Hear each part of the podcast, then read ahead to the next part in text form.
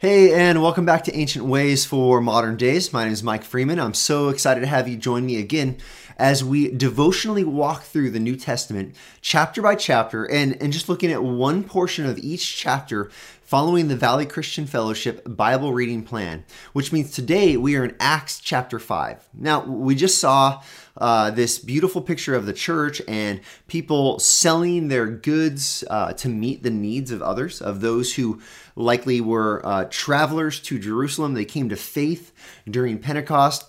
and so there's all these people that don't live in Jerusalem, likely, that are staying there now because, because God's doing something because Christ is risen, because the Spirit has come. And, and there's a lot of community, there's a lot of unity, there's a lot of hope, there's a lot of joy. People are coming to faith daily in they're they're trusting in the death and resurrection of Jesus Christ. This is a wonderful moment as the, the church has just newly been birthed and it's exciting and there's good things happening and everyone is is uh, they're just overwhelmed with with joy at what the Lord's doing. Now, in this, different people are selling their possessions they don't need. That you know they, they have more than enough, and maybe they have extra even, and they're selling things so that that money can go and it can support those brothers and sisters, those new Christians that are there in Jerusalem. Now, there, there's a lot going on here, right? Uh, but but what we want to see is there is this voluntary desire to meet the needs of one another. This not like people are commanding, you must do this. No, no, no. This is an expression of gratitude for the grace that people have received because of because of Jesus, because he he died for their sins. He's been resurrected. He is the Messiah. He is the King. And so with this in mind, we begin chapter 5 and we're just going to look at the front portion in a, a, a passage that's somewhat um, somewhat famous, I guess. Beginning in verse 1 says, But a man named Ananias, with his wife Sapphira, sold a piece of property, and with his wife's knowledge, he kept back for himself some of the proceeds that and brought only part of it and laid it at the apostles' feet.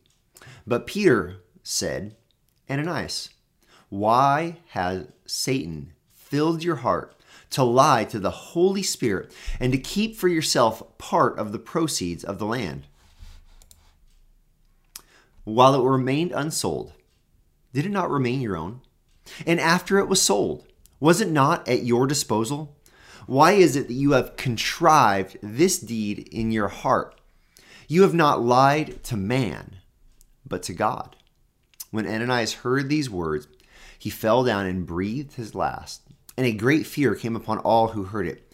The young man rose and wrapped him up and carried him out and buried him. After an interval of about three hours, his wife came in, not knowing what had happened. Uh, did not format this right. It says, and Peter said to her, There we go. Tell me whether you sold the land for so much. And she said, Yes, for so much. But Peter said to her, How is it that you have agreed together to test the Spirit of the Lord? Behold, the feet of those who have buried your husband are at the door, and they will carry you out. Immediately, she fell down at her, his feet and breathed her last. When the young men came in, they found her dead, and they carried her out and buried her beside her husband. And great fear came upon the whole church and upon who, all who heard of these things.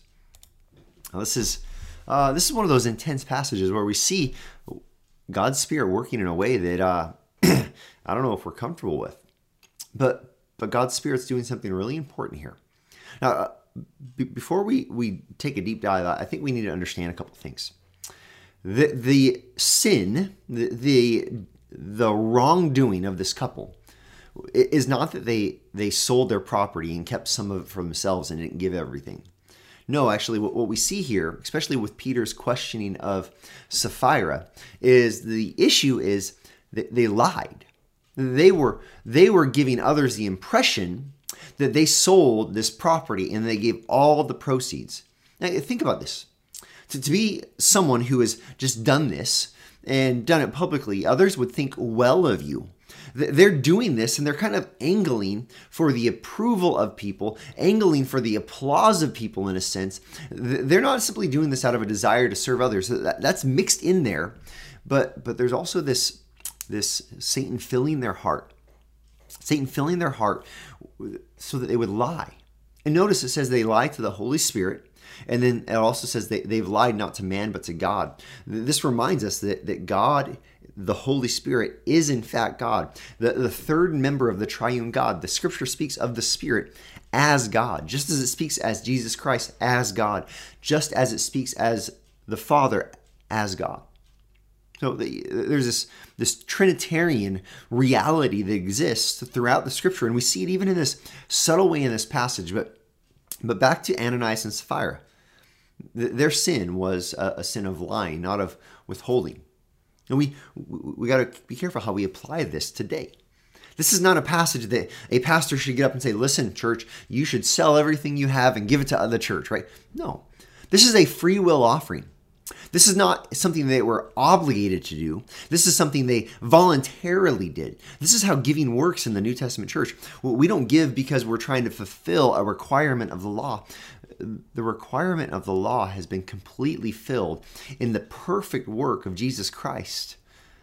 When you give to the church, you don't give because you have to fulfill a tithe requirement. You give because simply you you have a generous heart because of the generosity that God has shown you. You give because everything you have has flown to or has is flowed to you from the hand of God we have a, an incredibly generous God who gives abundantly more than we need, and, and we give as a as a act of worship, not as a, a act of law fulfillment.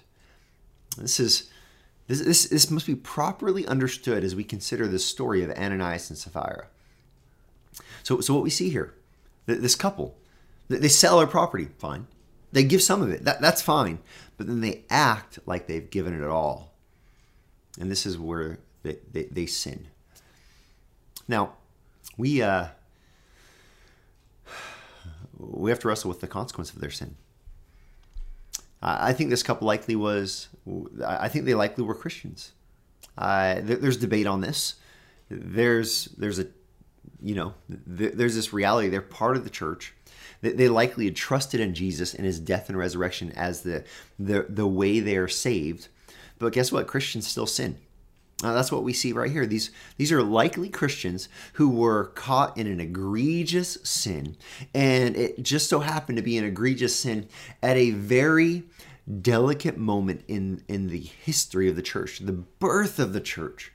This, this church is brand new, and it seems like the Lord is protecting it from these evil motives, from these evil intentions at the, at the very outset. He wants his church to be pure.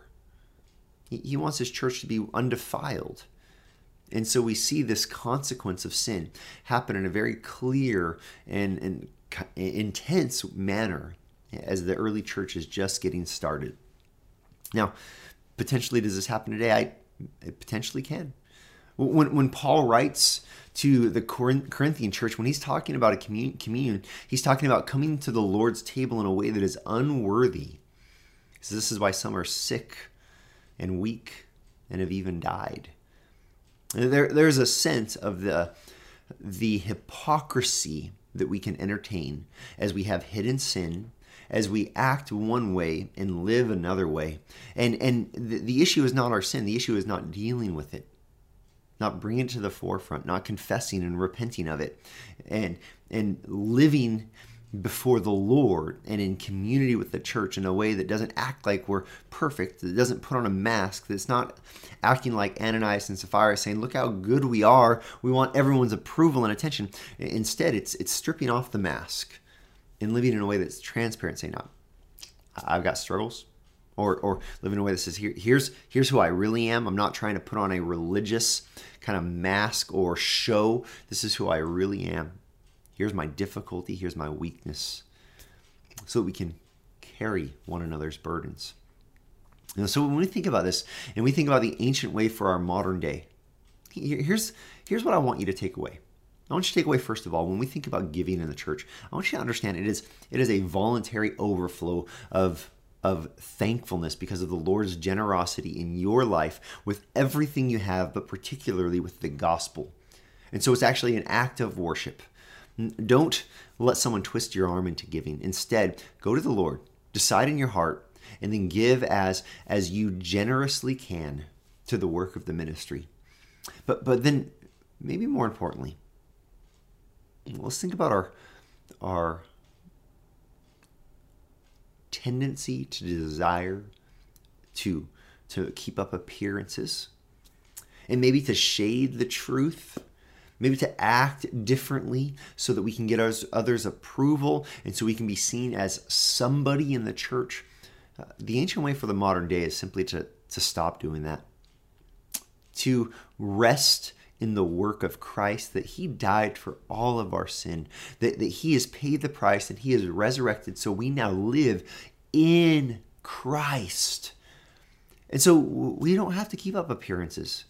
We, don't have to play this game. We don't have to be fake so that others will think well of us spiritually. No, we repent of our sin. We, we confess it to each other. We come to one another for care and for counsel and for prayer. We live a real Christian life with each other instead of trying to live a fake one. This is the ancient way for our modern day. I hope it encourages you. I hope it challenges you. I hope it gives you much to think about. And as you bring this to a close, uh, I hope you take some time and think about how you how you generously give as a steward of everything the Lord's given to you. To think about that. Weigh in your heart how He has called you to live generously. But more than that, can you identify places in your life where you're you're wearing the mask, where you're acting one way, but you're really um, you're really just putting on a show?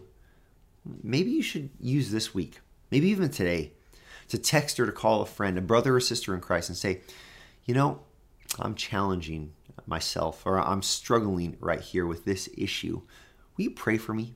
Can you think of some scriptures that I can read to encourage me? Let's strive to be real with each other in the way we pursue Christ and we live the Christian life.